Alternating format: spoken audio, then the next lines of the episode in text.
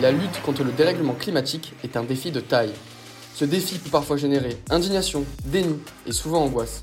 Mais il existe un remède, le passage à l'action. Je suis Basile Aguet, cofondateur de Teampack Venture et investisseur dans le climat. Dans ce média, j'échangerai avec des entrepreneurs, des experts et des scientifiques pour aider et inspirer toutes celles et ceux qui souhaitent s'engager professionnellement pour le climat. Au programme, des conseils pour trouver un job aligné avec les enjeux climatiques, pour les entrepreneuses et entrepreneurs, des tips et idées pour créer une climate tech, et parce qu'on en a tous besoin, la présentation des solutions de demain sur lesquelles des équipes entières travaillent déjà. Hey Johan, comment tu vas? Très bien, comment vas-tu? Bah écoute, euh, plutôt pas mal, plutôt pas mal. Euh, je suis super content euh, de t'interviewer, ça fait un bout de temps que j'y pense. Euh, et avec euh, ton, ton, ton, récent changement euh, professionnel, je me suis dit qu'il était le moment qu'on discute de tout ça. Euh, et donc, bah, merci, merci d'avoir accepté la proposition. Merci à toi, toujours un plaisir de collaborer, faire plein de choses ensemble. Et puis, on va essayer de faire en sorte que ce soit pas trop chiant. je compte sur toi. Euh, bah écoute, euh, au sommaire, ce que je te propose, euh, ce serait de d'abord débuter par ton parcours, qui est riche en, en rebondissements, comprendre aussi comment tu as cofondé finalement euh, l'un des plus importants fonds euh, de la scène Climate Tech en Europe. Euh, pourquoi tu as décidé de le quitter alors que le plus dur était fait, si, si je puis dire, et que la voie royale était tracée. et enfin, finir par une vision un peu plus holistique et macro sur ta vision de l'évolution du venture capital et de la tech plus précisément. Est-ce que ce sommaire te convient? Écoute, il y a plein de choses, voyons voir. Écoute, euh, bah, du coup, ce que je te propose, c'est euh, de commencer par te présenter. Mm-hmm. Je m'appelle Johan Bernot, je suis, j'habite à Berlin, je suis euh, originaire de Toulouse et j'ai fait plein de choses dans ma vie. J'en ai tellement perdu le fil que ma mère aussi. à un moment donné, mes parents, ils ont lâché l'affaire. c'est de comprendre ce qui se passait dans, dans ma vie. disons que ça a été pas exactement linéaire. Donc pour me définir, c'est compliqué. Mais aujourd'hui, je, je suis euh, euh, vraiment passionné par le, tout ce qui est euh, climat, lutte contre le changement climatique. Et je dédie toute mon énergie, mes ressources à ça. Super, magnifique. Écoute, je te propose de rentrer un peu dans la granularité, pardon, mhm. puisque ton parcours m'intéresse. Savoir un petit peu, bah, déjà, où est-ce que tu as fait tes études, qu'est-ce que tu as fait en sortie d'études, et savoir un petit peu tes différentes étapes de ta vie professionnelle ouais. puisque j'ai j'ai pour mémoire que tu t'es parti au Kenya euh, monter une boîte, euh, puis tu as, fait un joint venture, puis tu as monté le fonds euh, Claim Donc voilà, je serais curieux de savoir un petit peu ce parcours, qu'est-ce qui a fait que tu as évolué dans une direction plutôt que dans une autre? Euh, voilà, Alors, tu veux bien me... Écoute, je vais essayer de, de faire euh, donner sens à tout ça. Donc j'ai fait mes études en France, j'étais en prépa, j'ai fait une école d'ingé, je suis ensuite parti en dernière année d'école d'ingé aux States à Chicago où j'ai fait mon master en double diplôme, ce qui va ouvrir la porte en fait à vraiment sortir de cette crise financière en 2009. Il faut se rappeler que c'était pas évident même pour les ingénieurs de trouver un emploi à l'époque. Et j'ai réussi à dénicher un, job dans une boîte française qui avait un bureau à, Chicago. Et donc, c'était le démarrage un peu de mon aventure. J'ai fait six ans aux États-Unis. J'ai ensuite, euh, je me suis relocalisé à San Francisco où j'ai appris un peu toutes mes gammes.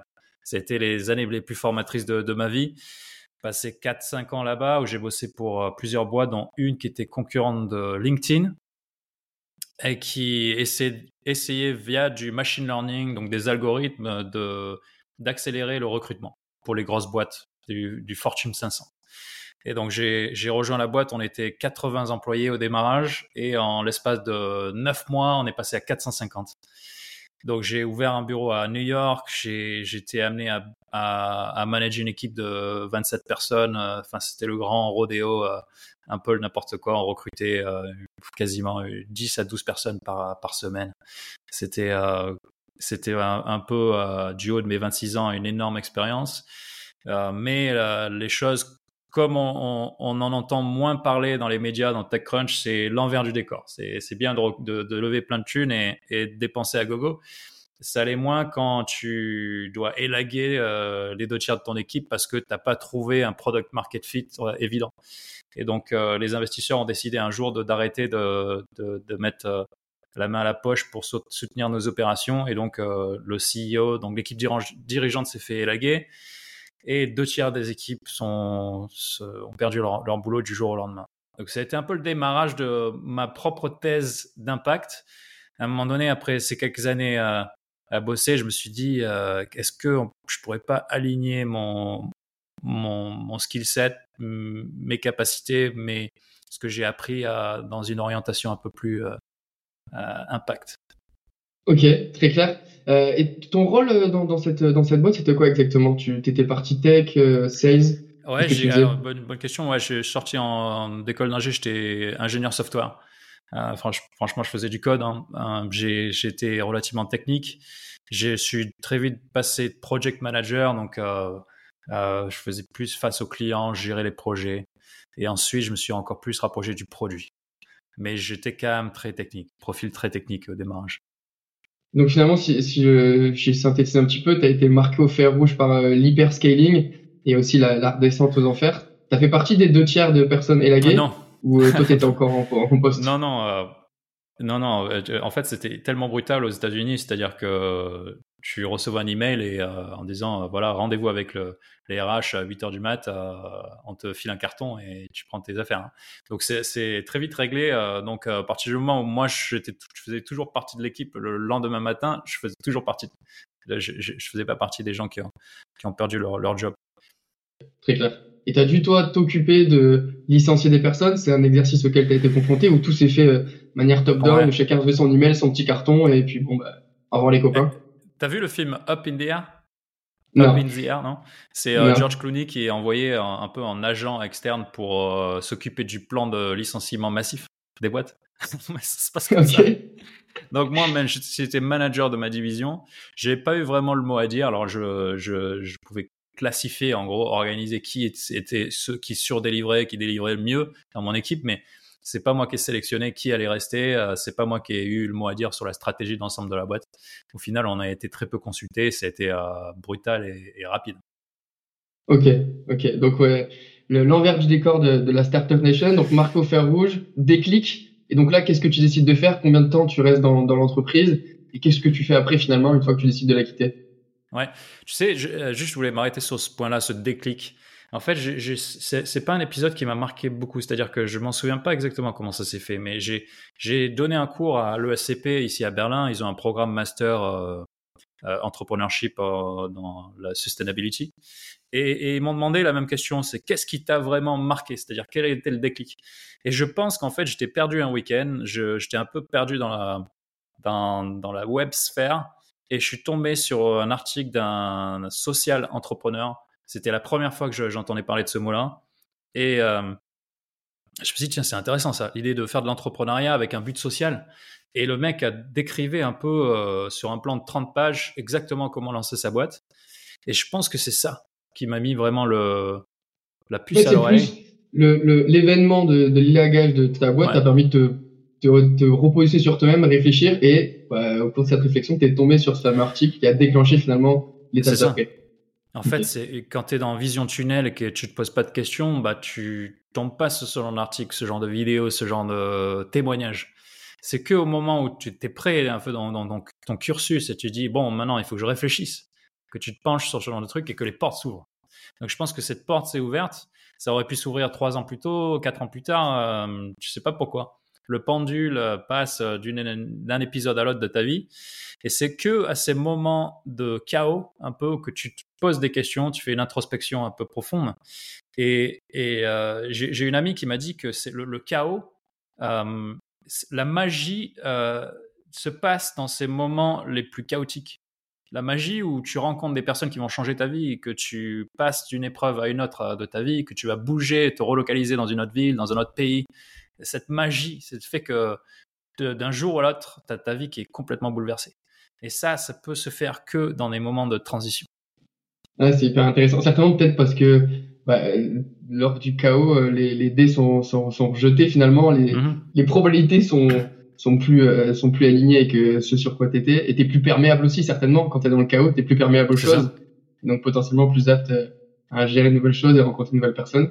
Et donc, du coup, euh, de cet article, de ce chaos, est née une nouvelle aventure. Quelle est-elle Ouais, exactement. Donc, j'ai euh, cet article, les 30 pages, j'ai bingé comme si tu regardais un show Netflix. et je suis vraiment allé très profondément dans, dans cet axe-là de l'entrepreneurship social de social entrepreneurship. Et donc, j'ai euh, lu des bouquins, j'ai fait un cours en ligne. Euh, C'était à l'époque où tu avais les MOOCs, tu les Mass Online euh, Open Course.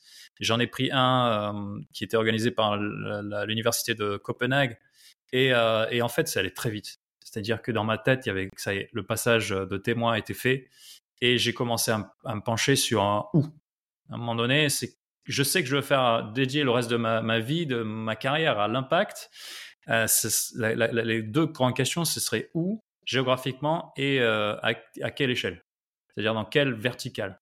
Euh, Et très vite, moi, j'avais, j'ai toujours une passion pour la nature, et je me suis dit que l'énergie, c'est-à-dire le solaire, les énergies renouvelables, c'était, on parle 2015 là, donc c'était le démarrage un peu de cette vague très très forte. Et, euh, et, encore une fois, en faisant mes recherches, j'ai atterri sur euh, les pays émergents, notamment l'Afrique. Alors, beaucoup de personnes me demandent euh, comment est-ce que je suis parti de Silicon Valley et j'ai atterri à Nairobi. et, la, la, meilleure explication que j'ai trouvée, c'est au final, Nairobi en 2015, c'était un peu considéré comme le hub technologique émergent. Et l'Afrique, démographiquement, elle est pesée autant que la Chine. Hein, donc, il faut, faut s'imaginer, vraiment, on est, en 2015, il y a une révolution technologique qui a commencé à prendre euh, en Afrique, c'est M-Pesa. C'est le, paiement par mobile. Donc tu peux envoyer des paiements via SMS, sachant que 80% de la population n'a pas de compte en banque. Donc nous, en France, euh, dans le monde occidental, on se dit bah, ça n'a pas de sens d'envoyer du paiement via SMS, mais parce qu'on a un compte en banque, euh, depuis notre jeune âge, on peut utiliser la, Visa Mastercard et, on peut envoyer du PayPal ou, je ne sais quoi. Euh, l'infrastructure en Afrique, en fait, était inexistante. Donc M-Pesa a complètement tout changé. Hein. C'est, Moi, quand j'ai atterri à Nairobi, je payais mon gaz, mes factures d'électricité, ma... mes courses en, en, en M-Pesa. Et toute une série de boîtes à surfer sur cette vague technologique et euh, ou faire des, nouveaux business models. Donc, par exemple, l'électrification euh, en pay as you go. Donc, euh, plutôt que d'acheter un système solaire qui coûte entre 200 et 1000 euros, bah, tu le payes au fur et à mesure de ta consommation. Et pour moi, c'était une explosion dans ma tête. Je me suis dit, waouh, l'opportunité était dingue. Et là, l'impact, il est réel. C'est-à-dire que tu permets à des millions, des centaines de millions de personnes d'avoir l'accès à l'électricité pour la première fois de leur vie. Et là, quand je te parle de première fois de leur vie, à Nairobi, tu es sur l'équateur. Donc, c'est tous les jours, en fait, que ce soit en hiver ou en été, le soleil se couche à la même heure, à, à 17h. Et donc, ça veut dire que de 17h à 22h, tu n'as pas de lumière. C'est vraiment euh, les, gosses qui rentrent de l'école, au final, ils peuvent rien faire. quoi. Donc, euh, le jour où tu as de l'électricité dans ton village ou dans ta petite maison, bah, ça, change complètement, ça transforme ta vie. Tu peux commencer à lire, à faire des activités, à, jouer en famille, à cuisiner, à faire plein de choses. Et, donc, euh, transformation des, familles, des activités, mais aussi passage à, tout électrique. Et, c'est là où moi, je me suis rejoint, je me, je me suis visualisé, où si j'étais un peu à l'origine de ça, et à la transformation, au passage directement de, du zéro électricité à, au tout électrique, c'est comme si euh, c'est le, pareil que de passer du zéro téléphone au téléphone mobile, sans passer par la ligne fixe. Et donc, euh, en, termes d'impact chiffré, enfin, moi j'ai fait la comparaison très vite avec euh, la Chine, démographiquement, qui aujourd'hui, quel que soit l'impact qu'on ait en France, euh, dans les pays occidentaux, à décarboner nos activités, tant que la Chine euh, continue d'ouvrir de, des centrales à charbon, ça sert à rien, ça surcompense pas toutes les activités qu'on a. Donc je me suis dit, si on faisait passer et en toute humilité, hein, c'est pas pour donner la leçon aux Africains, mais c'est de contribuer justement au, au, passage très rapide vers le vert, les énergies vertes, je me suis dit bah, que l'impact pourrait être euh, phénoménal. Et donc, qu'est-ce que tu as fait concrètement? Et donc concrètement, je suis parti là-bas euh, avec euh, mon sac à dos et mon sac à roulettes. Et j'ai monté une boîte qui, qui fournissait, qui intégrait en gros les systèmes de paiement par mobile avec toutes ces boîtes-là qui déployaient des systèmes solaires. Donc il faut s'imaginer que quand un écosystème comme ça voit le jour, tu as plein de parties prenantes, hein, d'acteurs qui voient le jour. Et nous, moi, nous on s'est positionné comme euh, un des acteurs de ce stack, tu vois, de cette euh, chaîne de valeur. Donc moi, j'étais avec, euh, pardonnez l'expression, m'habiter mon couteau sur un aérobie, à vadrouiller à travers les villages. Et mon équipe technique restait à San Francisco parce que ça, ça nous permettait d'avoir accès à des super ingés et, et aussi aux capitaux donc voilà. C'était une, une, entreprise de droit euh, kényan euh, C'était une entreprise Non, c'était une boîte euh, américaine. Ok. C'est le plus flexible euh, qu'on se le dise. Il y a des raisons pour lesquelles 90% des boîtes aux États-Unis sont incorporées au Delaware. Et je dirais 50% de la, des, des, boîtes techniques de la planète sont sûrement aux États-Unis. C'est que c'est tellement plus simple et c'est structuré dès, dès, le démarrage pour scaler. Ok. Donc cette aventure a duré combien de temps? Si on fait un peu les milestones dans, dans, dans, dans les grandes lignes, puisque là je vois que le, le, temps tourne et on a beaucoup beaucoup d'autres sujets à aborder. Vrai. Mais euh, qu'est-ce qui s'est passé en, en 3-4 étapes et comment ça s'est fini finalement Puisqu'évidemment tu as fait autre chose par la suite? Euh... Ouais, en, de manière rapide, on a, on, on, on, a essayé de se trouver. Les deux premières années, ça a été compliqué. En Afrique, c'est complexe hein, d'établir un business. Tu as un manque d'infrastructure qui est criante. Euh, l'internet qui fonctionne pas tous les jours, hein, ce genre de truc. Et mais au, de fil en aiguille, on a levé des fonds de la, fondation Bill et Melinda Gates, donc euh, comme quoi ils servent à quelque chose, et euh, de Shell, la, le oil and gas, donc la, boîte de pétrole. donc j'ai fait des va-et-vient vers, vers Londres pour essayer de lever des fonds, et on s'est étendu à sept pays en Afrique, au-delà du Kenya. Donc, on est allé en Tanzanie, au Ghana, on, avait des clients au Mozambique, etc. etc. Et, euh, et, donc, pour finaliser sur ce chapitre-là, j'ai une opportunité de créer une joint venture avec un fonds basé à Zurich, en Suisse, qui voulait clairement avoir accès à une partie de nos clients et à notre technologie. Et eux euh, apportaient des capitaux et une partie de leurs clients qui étaient à travers euh, l'Inde, le Pakistan, euh, d'autres pays africains, etc. Donc c'était un mariage de raisons qui me semblait avoir tout le sens du monde. Et donc voilà, en 2017, on a décidé de créer cette joint venture et, j'ai dû me relocaliser à, Zurich. Ok. Donc cette joint venture a duré combien de temps? T'es es resté, euh, es resté opérationnel ou t'es sorti? Qu'est-ce qui s'est passé? Ouais, donc en passant sur les étapes, j'ai dû perdre une partie du contrôle de la boîte, la majorité du contrôle, et, euh, très vite, je me suis aperçu que l'orientation stratégique de, ce fonds et Shell n'était pas la même que la mienne. Donc, euh, ils voulaient créer une boîte beaucoup plus basée sur du service que sur du produit. Donc, pas la scalabilité, tu vois, dont on parle dans la Silicon Valley. Et j'ai décidé de me retirer de la boîte. Donc, de step down, comme on dit, et de me remplacer l'équipe euh, dirigeante et de passer à autre chose. La boîte a continué à perdurer, mais, mais depuis Covid, c'est beaucoup plus complexe. Ok, ok. Et donc si on accélère, parce que comme ça on, a, on arrive dans le vif du sujet, qui est le sujet qui va nous intéresser notamment euh, l'investissement dans le climat. Euh, donc cette prise de conscience euh, de vouloir entreprendre euh, dans l'impact, puis plus précisément euh, sur les sujets environnementaux. et si on arrive à il y a quelques années, tu décides donc de cofonder Climentum. Est-ce que tu peux raconter un petit peu la genèse, quelle était la vision de départ, comment finalement tu, tu, es devenu investisseur comme en tant que métier, qu'est-ce qui s'est passé? Ouais. Alors c'est pas, ça s'est pas fait sur un claquement de doigts. Hein. C'est euh, le passage entre Zurich et euh, donc je me suis relocalisé à Berlin. J'ai bossé pour un premier fonds qui s'appelle Next Big Thing, qui est pas très connu euh, en Europe, mais un peu connu sur la place berlinoise. ça m'a permis de faire mes gammes, hein. très clairement, de créer mon track record, de structurer toute une équipe venture capital. On a recruté une dizaine de personnes. On faisait un deal par mois, grosso modo. Et très vite, je me suis vu que, l'impact, c'était pas forcément dans l'ADN de la boîte. Donc, euh, il y avait vraiment de l'espace en 2019 pour créer un fonds complètement dédié au climat.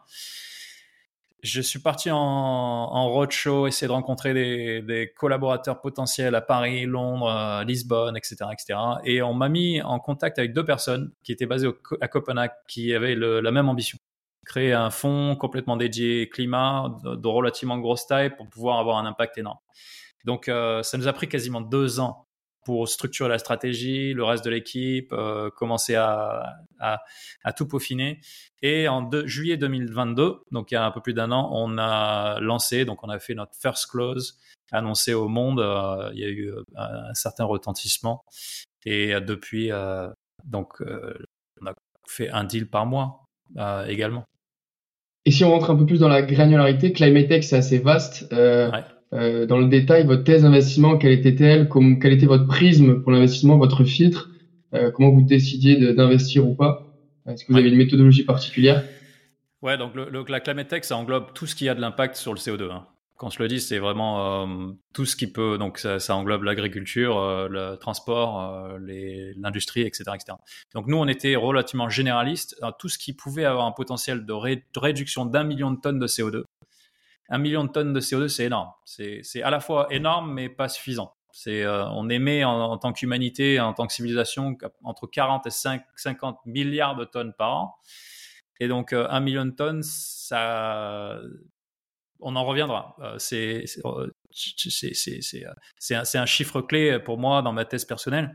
Et euh, on investit en late seed série A dans des boîtes qui, ont, qui sont généralement en Europe, qui ont un profil très hardware, deep tech, donc basé sur la chimie, de la physique, des, produits qui sont complexes et qui ont besoin d'énormément de capitaux pour pouvoir scaler et décarboner toutes les grosses industries polluantes.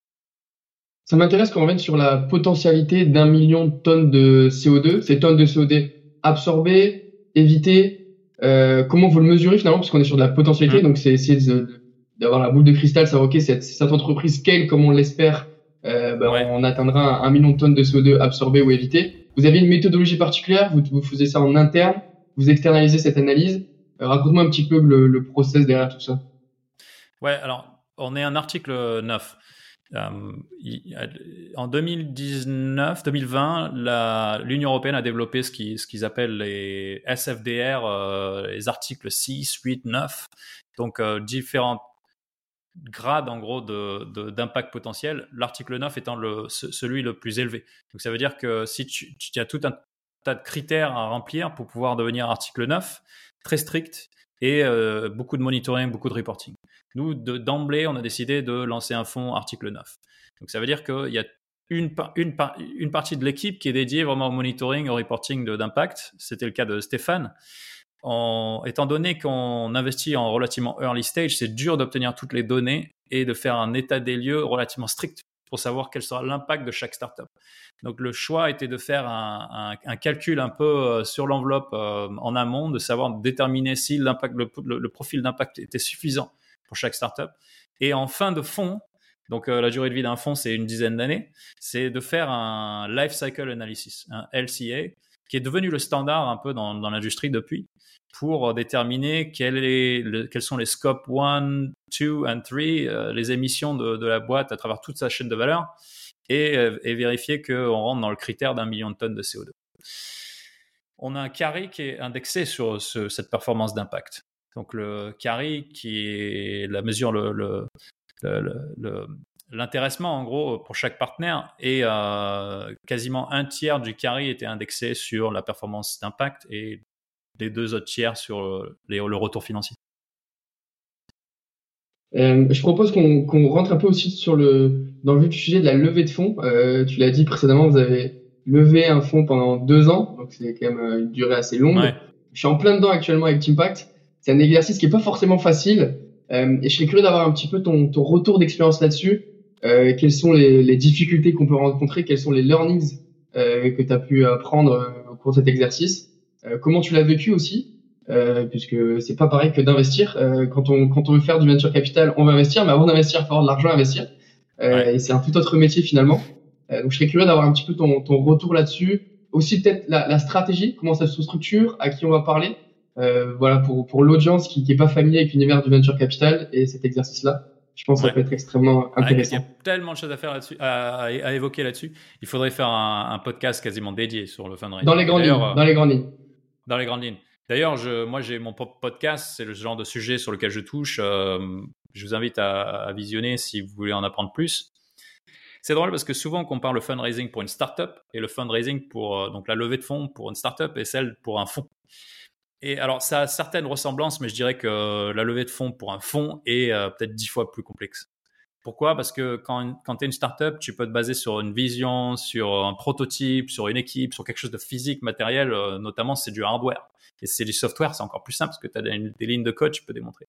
Quand tu lèves un fonds, tu quasiment rien à, à démontrer. Tu as une équipe et tu as un slide deck.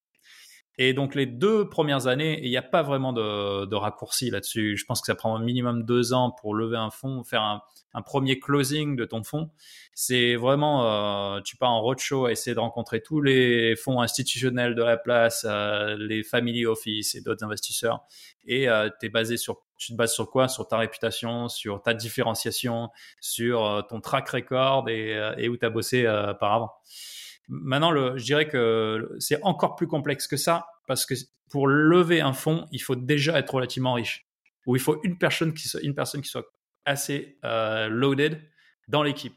Pourquoi? Parce que tu as des frais euh, légaux qui sont monstrueux. Et, quand je parle euh, vraiment de frais élevés, alors tu peux optimiser pour des plus petits fonds, mais dès que tu pars dans un fonds de taille relativement conséquente, donc plus de 100 millions d'euros actifs sous management, on parle de potentiellement plusieurs centaines de milliers d'euros de factures légales. C'est la structuration des entités, c'est euh, la distribution du, du, carry entre les partenaires, c'est les, accords entre LPs, etc.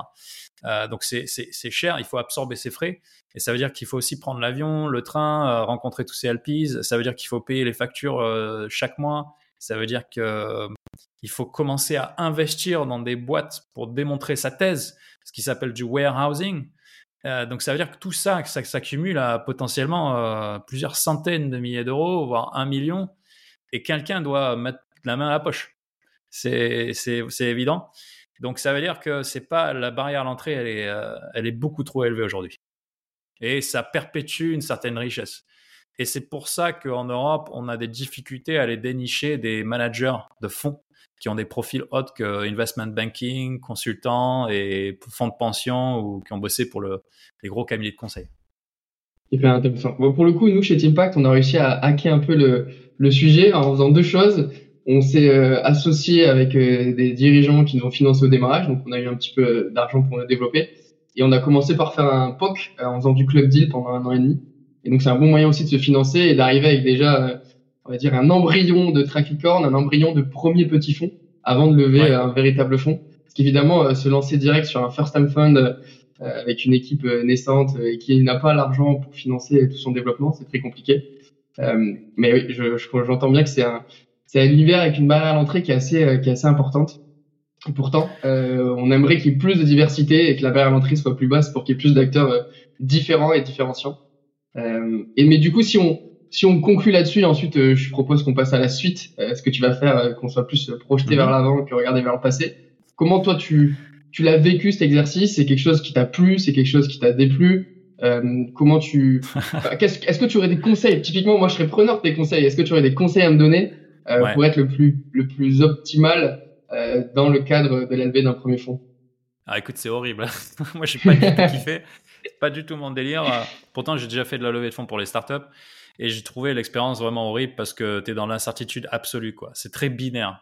C'est-à-dire que pendant deux ans, tu es dans l'incertitude qu'au final, tu te retrouveras à poil avec rien du tout. Quoi. Si tu n'arrives euh, pas à faire ton premier closing, tout ce que tu as établi, euh, ton pitch deck, ta team, euh, ton site web, ta stratégie com, etc., etc., ne sert à rien que le fond n'existe pas. Donc c'est binaire et, du coup ça crée une tension énorme au sein de l'équipe, euh, chez toi, euh, dans ta famille, euh, pour justifier prendre ce risque qui semble complètement inconsidéré. Donc les conseils que je dirais, c'est c'est de lever un fonds de la même manière qu'on lève une startup. Et c'est très contrarian dans le dans l'espace levé des fonds.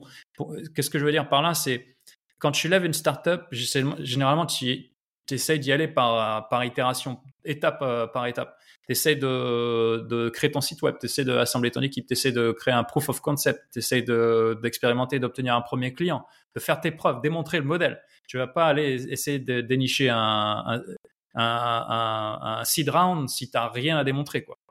Et donc, euh, je recommanderais les managers de fonds à essayer de, de penser de la même manière. Donc, euh, avoir une marque, une vision qui est relativement, qui soit palpable pas juste en one-to-one quand tu dois faire des calls, euh, tu vois, de manière répétée. C'est pas scalable du tout. C'est une vision qui soit très claire avec un manifeste qui soit accessible en ligne. Que tu commences à déployer ta vision sur les réseaux sociaux, donc LinkedIn, etc., que les gens puissent s'identifier. Euh, et, c'est le, c'est le hook. C'est vraiment la phase d'accrochage. Si les gens ne s'identifient pas à ta vision, le reste ne sert à rien. Ensuite, la deuxième, c'est euh, ce que tu as démontré, c'est ton track record. Et le track record, si tu es chanceux et que tu as déjà bossé pour des fonds et tu as eu des exits, euh, donc c'est vraiment de, du capital qui a été retourné aux LPs, euh, écoute, c'est bien plus simple, mais 90% des first-time fund managers, ils en sont pas là.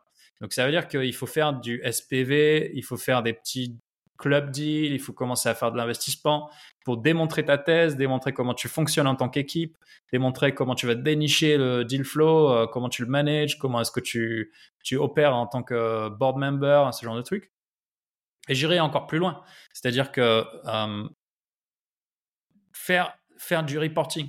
Aujourd'hui, on est dans un espace où euh, tu as tellement de bruit, c'est tellement bruyant, hein, c'est très noisy l'espace Internet et LinkedIn. Pour sortir du lot, il faut se différencier. Il faut se différencier, il faut fournir de l'aide gratuite. Et, euh, j'ai vu certains fonds de manière très, euh, très smart essayer de, faire des publications, de, tu vois, des, des, rapports qui puissent aider tout l'écosystème sur la mesure d'impact, sur l'identification des, perles rares sur certaines verticales. Euh, donc donner quoi, sans attendre en retour.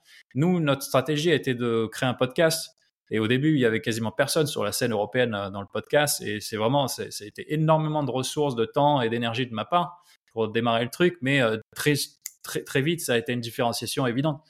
Donc, euh, penser la levée de fonds pour un fonds comme pour une startup plutôt que de rester dans le binaire et dans l'absence de, de, de, démonstration parce que tu n'as rien à prouver les deux premières années.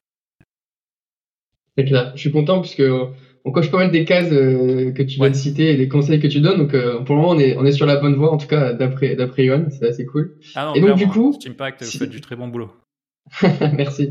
et donc du coup, tu as, fait le plus dur. Euh, donc tu lèves ce premier fonds qui est assez conséquent. Donc on parle de 75 millions au premier closing, il me semble, et 150 millions à, à, terme. Je sais pas si vous êtes encore, vous êtes pas encore. vous y êtes ouais, 150 millions. Ok. Et, alors, et donc alors, euh, pardon, je, je, finis la question parce que c'est ce qui, ce qui, m'intéresse beaucoup. Donc, tu fais le plus dur, tu as la voie réelle toute tracée, tu as de quoi déployer, tu fais des premiers investissements. Euh, vous, avez un stamp qui est quand même assez rapide. Euh, Climentum devient une brand assez, de manière assez vite, euh, finalement, euh, de par ton travail avec le podcast et de par les, les deals que vous effectuez, et de par les co-investisseurs avec lesquels vous, vous, arrivez à investir. Et puis, finalement, bah, tu, tu pars au moment le plus facile pourquoi, quel a été le déclic, et surtout, et on y reviendra plus tard, pourquoi faire?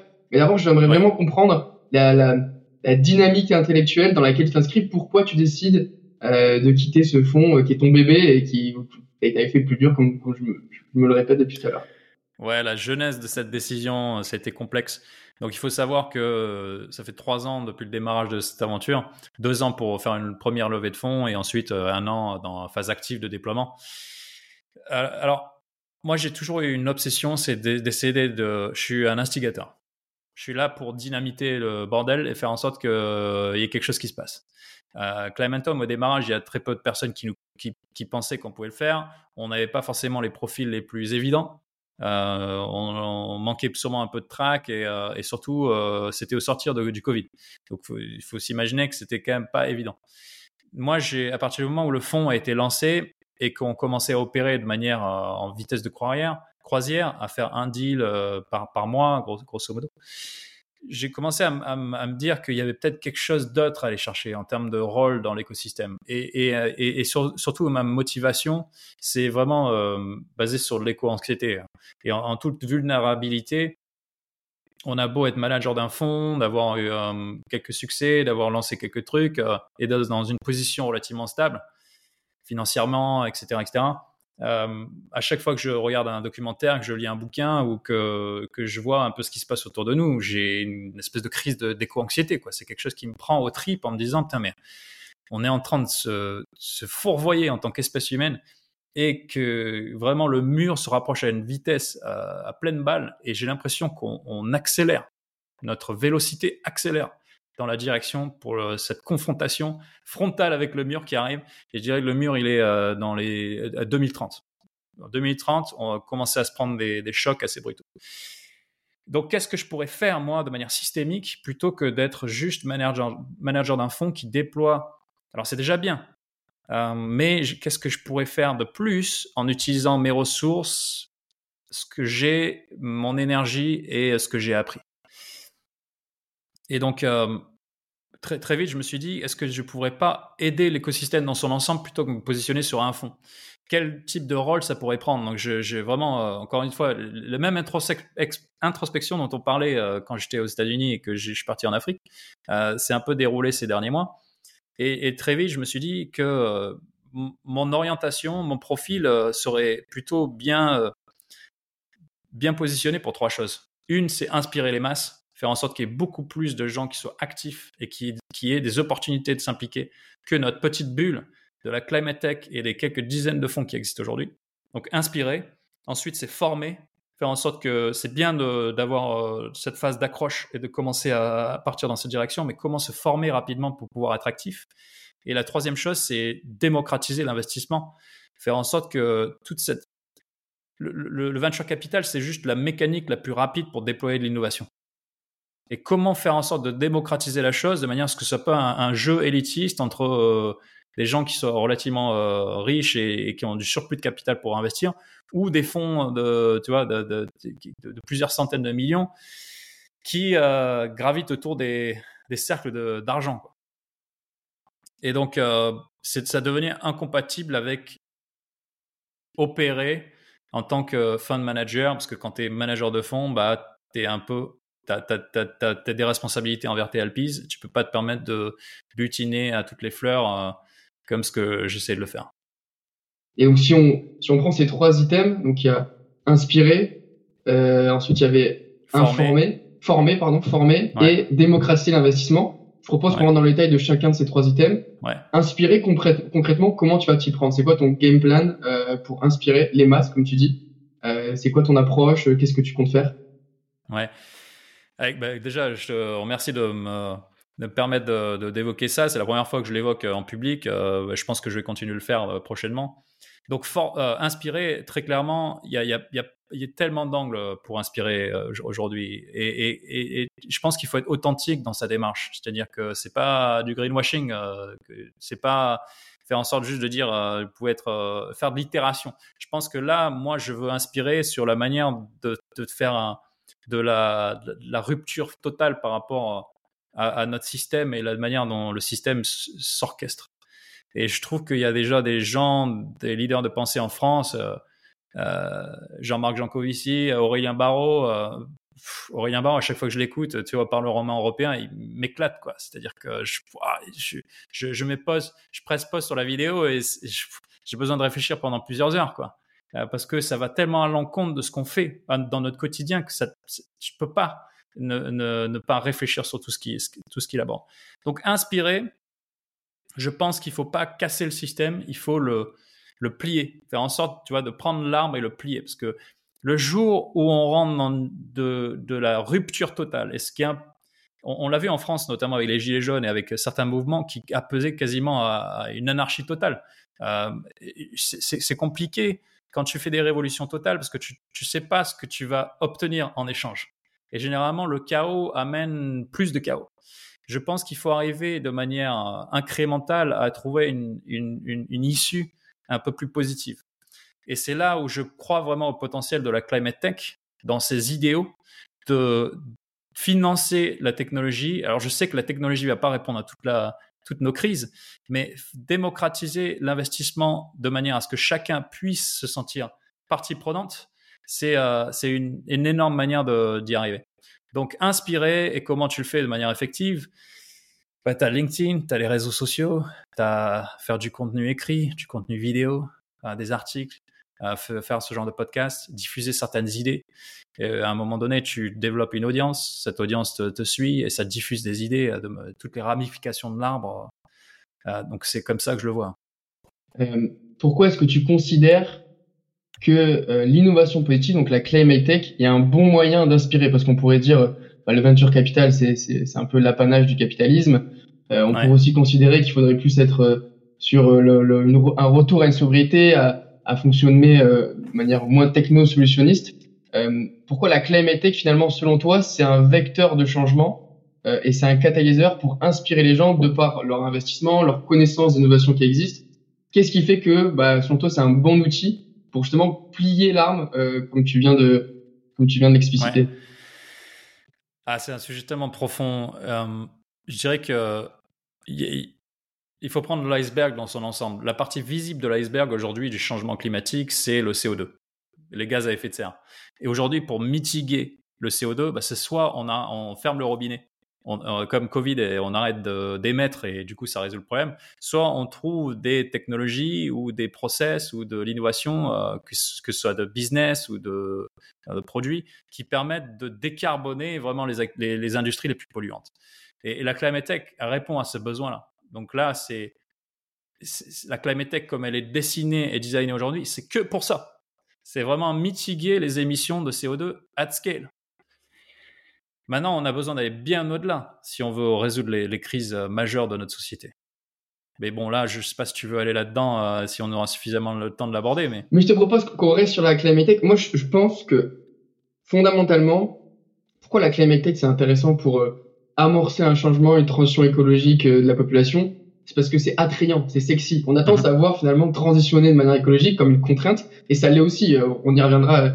J'ai envie d'étayer quelques sujets quelques, quelques propos euh, à ce sujet. Euh, mais je pense euh, fondamentalement, et tu me diras si, tu es d'accord avec moi, qu'innovation du climat, ça peut être un levier pour évangéliser et accélérer la prise de conscience écologique du grand public, parce qu'il y a ce côté gaming, il y a ce côté aussi je peux enfin, me créer un plus important patrimoine.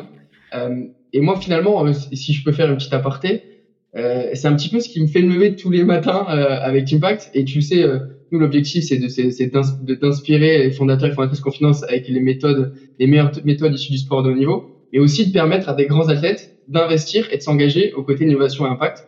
Euh, et finalement, euh, je considère que euh, bah, si demain euh, j'arrive à mettre autour de la table Victor Wembanyama, Antoine Dupont et Kylian Mbappé qui vont investir dans la climate tech, bah déjà ça va créer un élément d'intérêt. Ils seront skin de game, ils seront, ça va peut-être infuser parce que quand tu es investisseur dans une boîte qui lutte contre les réchauffements climatiques, bah, par voie de conséquence, bah, peut-être tu te poses des questions, tu comprends ce qu'elle fait, tu comprends ses enjeux, tu comprends pourquoi elle existe, et donc bah, ça peut déclencher des changements.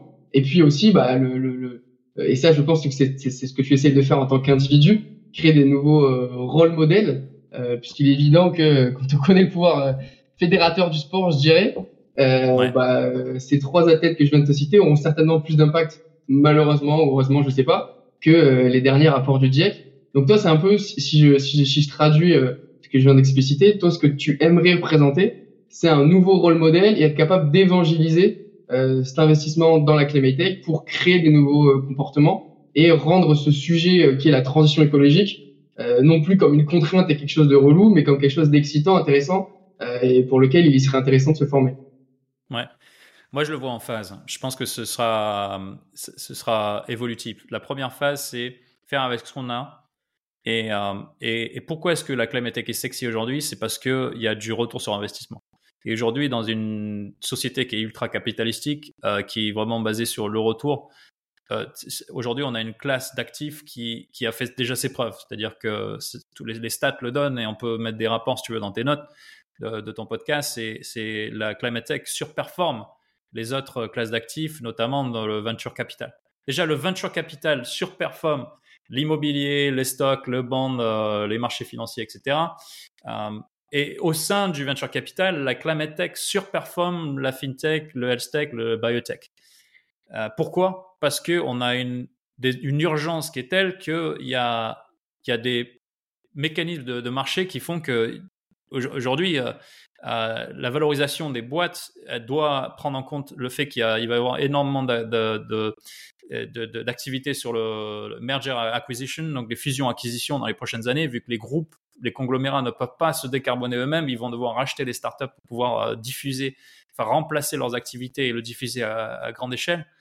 Mais euh, il y a aussi le fait qu'il y a énormément de non dilutifs aujourd'hui, donc des, des grants, euh, de, la dette des banques ou des, États qui sont pas disponibles, par exemple, pour le, tout ce qui est fintech, biotech, mais complètement à foison pour la climate tech.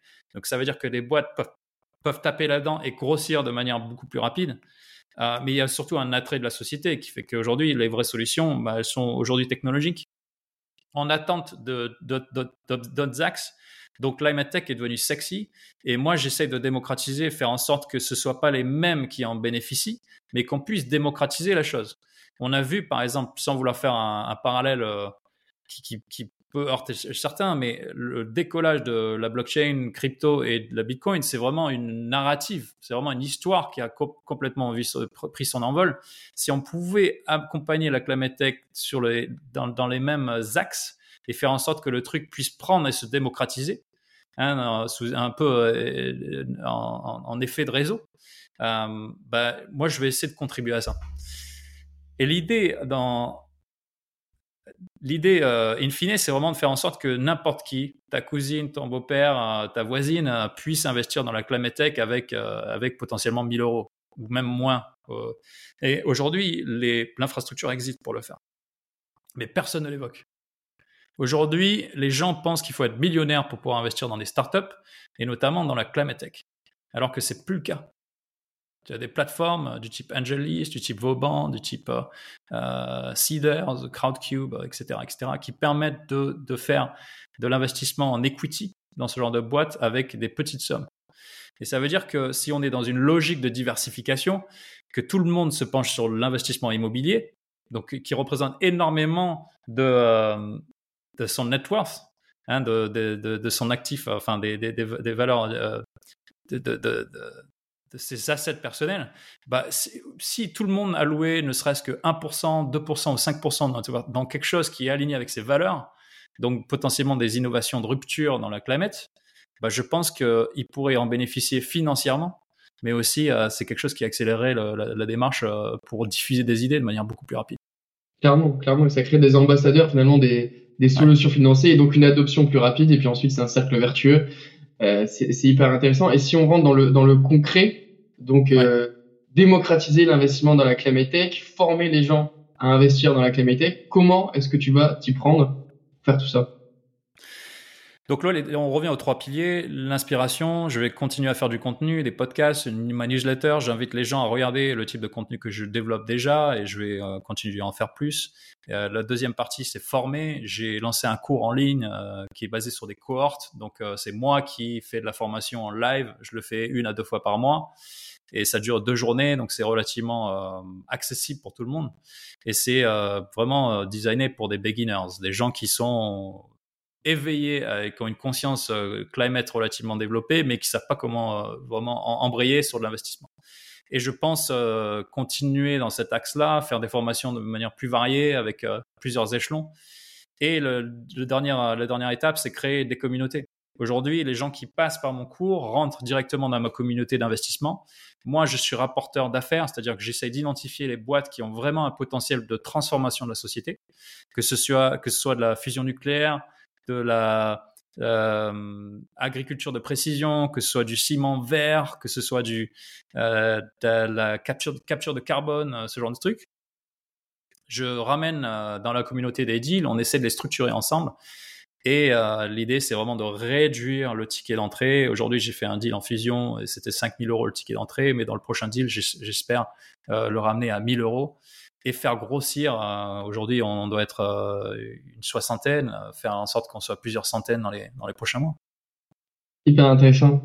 et quel est. Je sais que là-dessus, tu as, une vision assez tranchée. je la connais pas parfaitement, mais je serais, je serais curieux que tu, tu l'élabores sur l'approche de l'investissement dans le venture capital. Comment hmm. il faut investir dans le venture capital? Typiquement, j'ai la chance d'échanger euh, euh, régulièrement avec euh, Dominique Vidal, qui est un, une sommité du monde du venture capital, euh, ex-DP chez Index, et qui me disait finalement, il y a, y a deux types d'investisseurs. il y a ceux qui considèrent le venture capital comme un jeu, comme un game, comme un bet à effectuer, comme l'adrénaline de l'investissement, de la compétition, et d'autres qui le prennent de manière beaucoup plus sérieuse.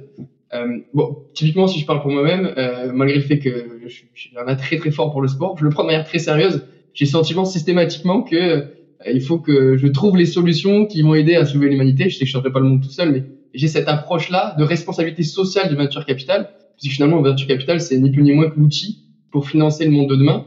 Et c'est aussi un outil qui permet de prendre des risques que d'autres ne prendraient pas. Et donc, dans, dans l'approche que j'essaie d'avoir, c'est de, de systématiquement aller chercher euh, bah, l'upside d'impact et d'économie euh, plutôt que de mitiguer le risque et de prendre des risques que d'autres ne pourraient pas prendre et d'avoir une responsabilité sociale et environnementale dans mon investissement. Mais je sais qu'il y a différentes façons de voir euh, l'investissement et toi, tu as, une vision très tranchée.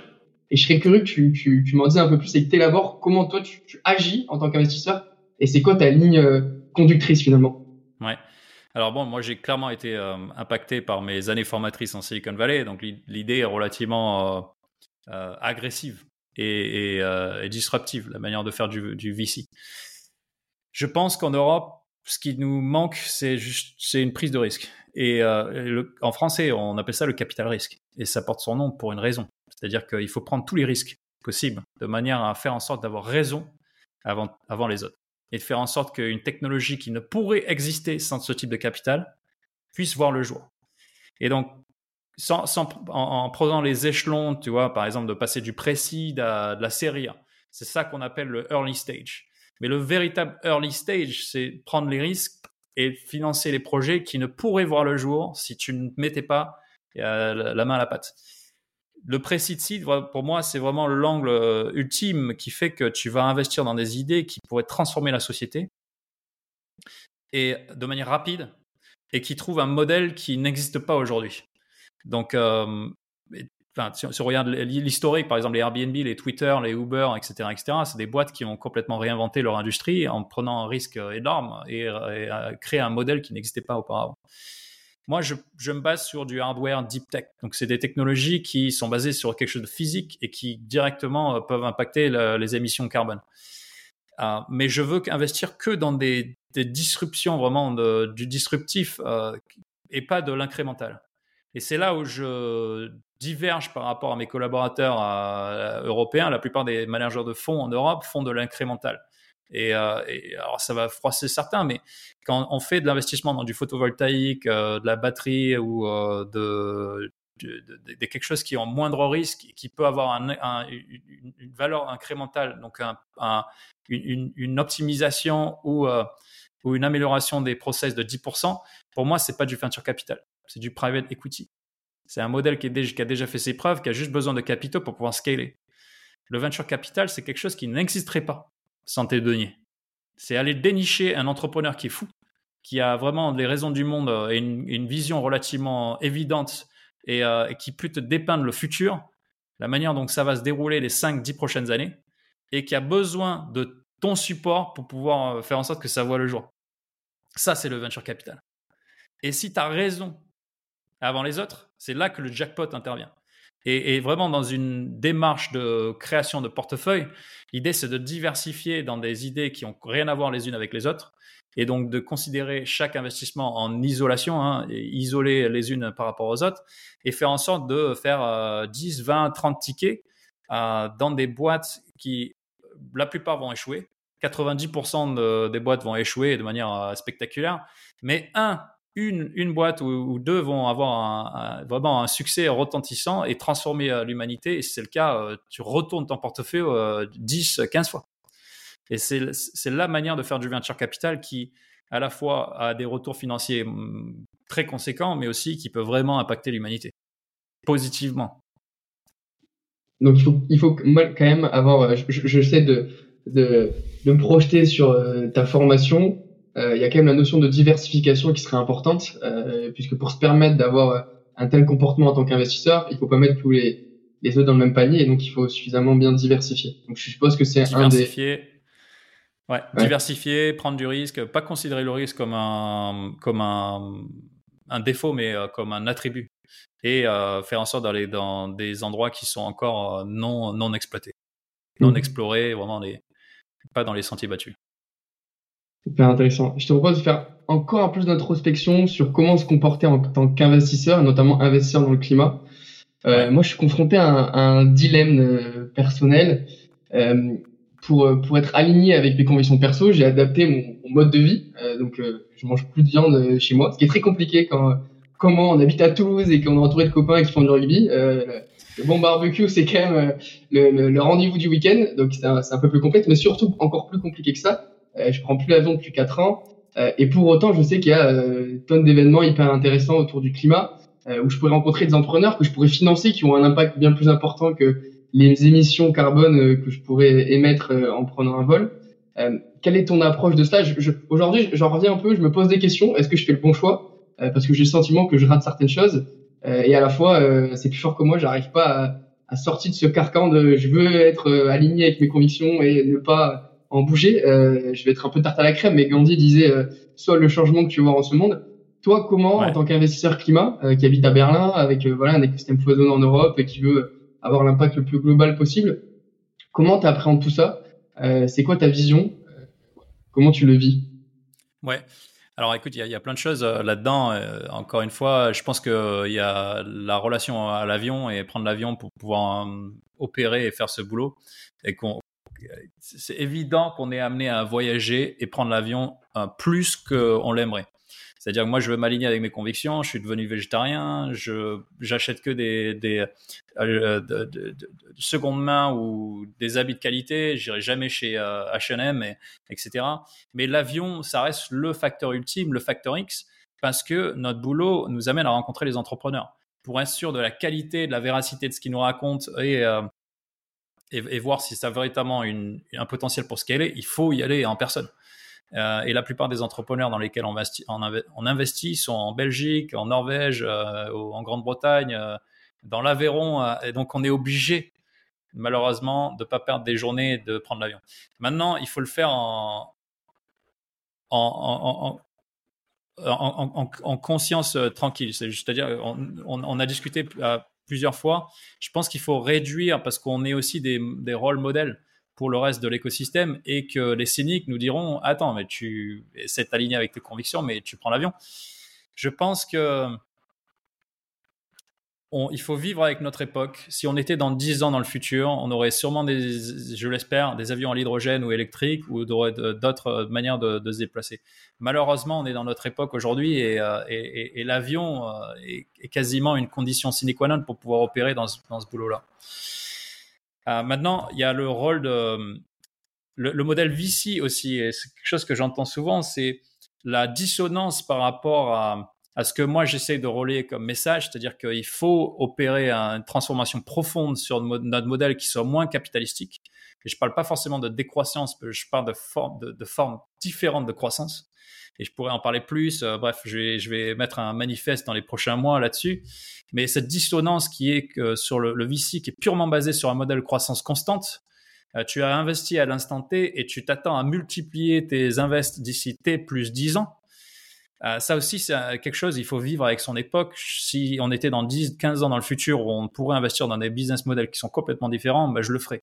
Malheureusement, pour pouvoir opérer et, euh, et continuer à avoir sa licence euh, to kill, euh, bah, il faut euh, opérer avec euh, dans, son époque. Donc, ouais, je pense qu'il faut y aller de manière, incrémentale, faire en sorte de s'aligner profondément avec ses valeurs au, maximum, mais, mais ne pas se ne pas s'atrophier et s'auto-flageller dans, dans, dans l'idée d'être complètement en, en, accord avec soi-même. Mmh, intéressant. Ok, bon, euh, je, je, je, me, je, me, pose encore beaucoup de questions. Je te dirais euh, où est-ce que j'atterris? Pour moi, je suis toujours sur no go pour l'avion.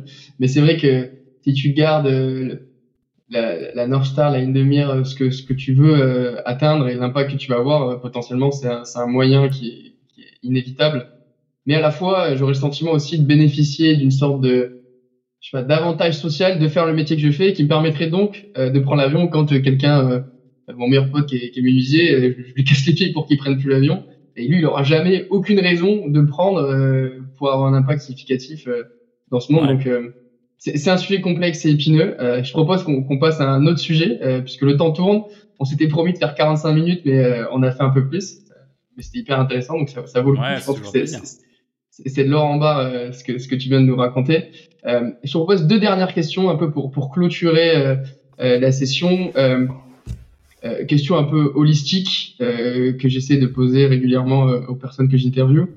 Est-ce que tu aurais des, des tips, des routines qui ont changé ta vie Et ensuite, la question très bateau, est-ce que tu as un livre à conseiller? C'est une question ultra bateau, mais à chaque fois que j'écoute un podcast où, où quelqu'un donne un livre que je ne connais pas, c'est toujours hyper intéressant. Donc, moi, je, je, pose quand même la question. Ouais. Donc, voilà. Bah, je démarre par le bouquin. Moi, j'ai un bouquin qui m'a énormément ouvert l'esprit. Et vu qu'on parle de climate tech, je pense que c'est peut-être le futur de ce qui va se passer sur le climat dans les 10, 15, 20 prochaines années. C'est The Ministry for the Future. Euh, on te l'a sûrement recommandé euh, auparavant. The Ministry for the Future. C'est vraiment euh, pour moi, c'est quelque chose, vu qu'on est constamment à essayer de prédire les tendances majeures futures à venir, c'est peut-être les tendances qui, ont été écrites et, décrites de la manière la plus pure et la plus évidente qui soit. Alors, c'est pas, ça fait pas rêver. Hein. Ça fait pas rêver. Je pense que l'humanité, notre civilisation va sûrement toucher le fond avant de pouvoir rebondir. Et il y aura des événements en particulier, et notamment il dépeint l'événement d'un wet bulb 35.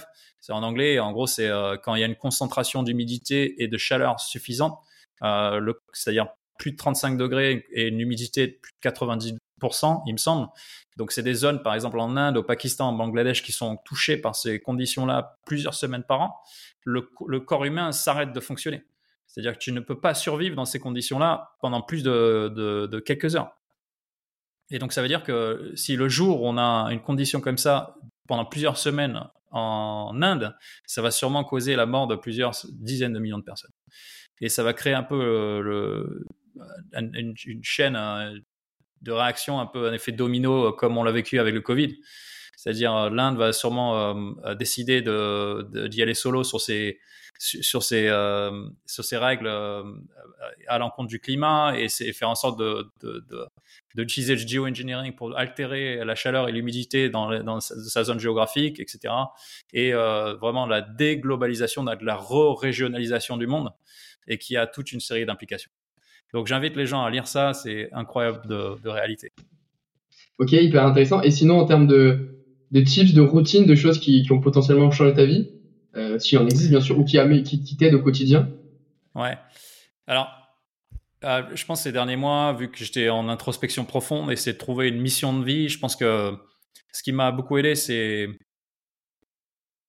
C'est. Euh, bah tiens, c'est un autre bouquin. C'est un bouquin qui s'appelle The Surrender Experiment de Michael Singer. C'est un auteur américain qui, qui va à l'encontre complètement de, de la culture occidentale, c'est-à-dire où on est beaucoup dans, dans, dans une logique d'essayer de, tout rationaliser et de tout contrôler dans notre vie. Et moi, j'ai été beaucoup comme ça. Je pense que dans le modèle français, il est très axé là-dessus, notamment dans les écoles d'ingé, écoles de commerce, où on doit être constamment dans la calibration et essayer d'anticiper euh, ce qui va se passer et, faire en sorte de tout optimiser. Euh, lui, il va à l'encontre de ce modèle-là. C'est l'idée de surrender, de laisser la vie te porter et d'ouvrir les portes qui, qui, veulent, qui doivent s'ouvrir à ce moment-là. Et euh, c'est l'expérimentation qu'il a fait le long de sa vie. Et c'est un mec qui a démarré en Floride, il a acheté une propriété qui est devenue un, un des hauts lieux de la spiritualité aux États-Unis et, euh, et, qui a fait énormément de choses, qui est devenu aussi euh, PDG d'une des plus grosses boîtes euh, qui a été introduit au Nasdaq. Enfin, il a fait énormément de choses dans sa vie alors que rien n'était calibré et rationalisé. Et pour moi, c'est un énorme une délivrance parce que je suis un peu dans cet encaissé, je pense qu'on l'est tous, dans l'idée de optimiser, maximiser notre temps sur Terre, notamment quand tu as l'impression d'avoir une mission de vie. Et donc ça permet d'avoir le, comme euh, les asiatiques le disent, dans les cultures orientales, le yin et le yang. Le yang, c'est cette, espèce de, drive, cette motivation, cette ambition de toujours faire plus, plus, plus, plus, qui est une énergie très masculine. Hein, c'est les, les, hommes, on a beaucoup ça, l'idée de démontrer, de faire de l'argent, de construire, de, d'acheter énormément de choses. Et le yin, qui est une énergie plus féminine, qui était grounding, tu vois, qui te, qui, te permet de te libérer, qui est beaucoup basé sur euh, le communautarisme, l'entraide, euh, se développer humainement dans son sein, dans son fort intérieur, plus que dans la reconnaissance extérieure. Et cet équilibre du yin et yang, il est fondamental. Donc, quand tu as une mission de vie, cette ambition, qui est quasiment inarrêtable, ce feu un peu sacré, c'est bien de, de, temps en temps le, contrebalancer avec de l'énergie yin. Et comment est-ce que tu fais ça dans ton quotidien? Tu médites, tu prends ton temps pour, pour bien manger, cuisiner, euh, aller au ciné, aller dans un parc, lire un bouquin, faire des trucs qui ont aucune rationalité ou alors aucune, euh, aucun élément productiviste. L'idée, c'est pas de faire en sorte d'optimiser chaque minute de, de ta journée, c'est mmh. d'en profiter. j'ai bien besoin de ce bouquin. Je pense que si je vais l'acheter, je vais le lire. Euh, je vais lire très prochainement. Euh, je, me, je, me, je, me, retrouve beaucoup dans, dans, ce que tu dis, euh, le productivisme, la mission de vie, et, et de se, finalement se, se, faire porter un, un, fardeau sous épaule qui est pas forcément le tien et qui est, qui est partageable aussi, euh, et être toujours dans, dans l'optimisation de tout ce que tu fais. Euh, c'est un vrai, c'est un vrai point. Mais en tout cas, merci beaucoup, Yohan. Euh, j'ai passé un excellent moment. Euh, c'était super merci chouette. à toi. Écoute, c'est toujours un plaisir de, de dialoguer avec toi. Et c'est la fin de cet épisode. J'espère que ça t'a plu. Si c'est le cas, n'hésite pas à t'abonner et à me suivre sur LinkedIn où je publie régulièrement du contenu à propos de la Climate Tech. Et je te dis à très bientôt pour un prochain épisode.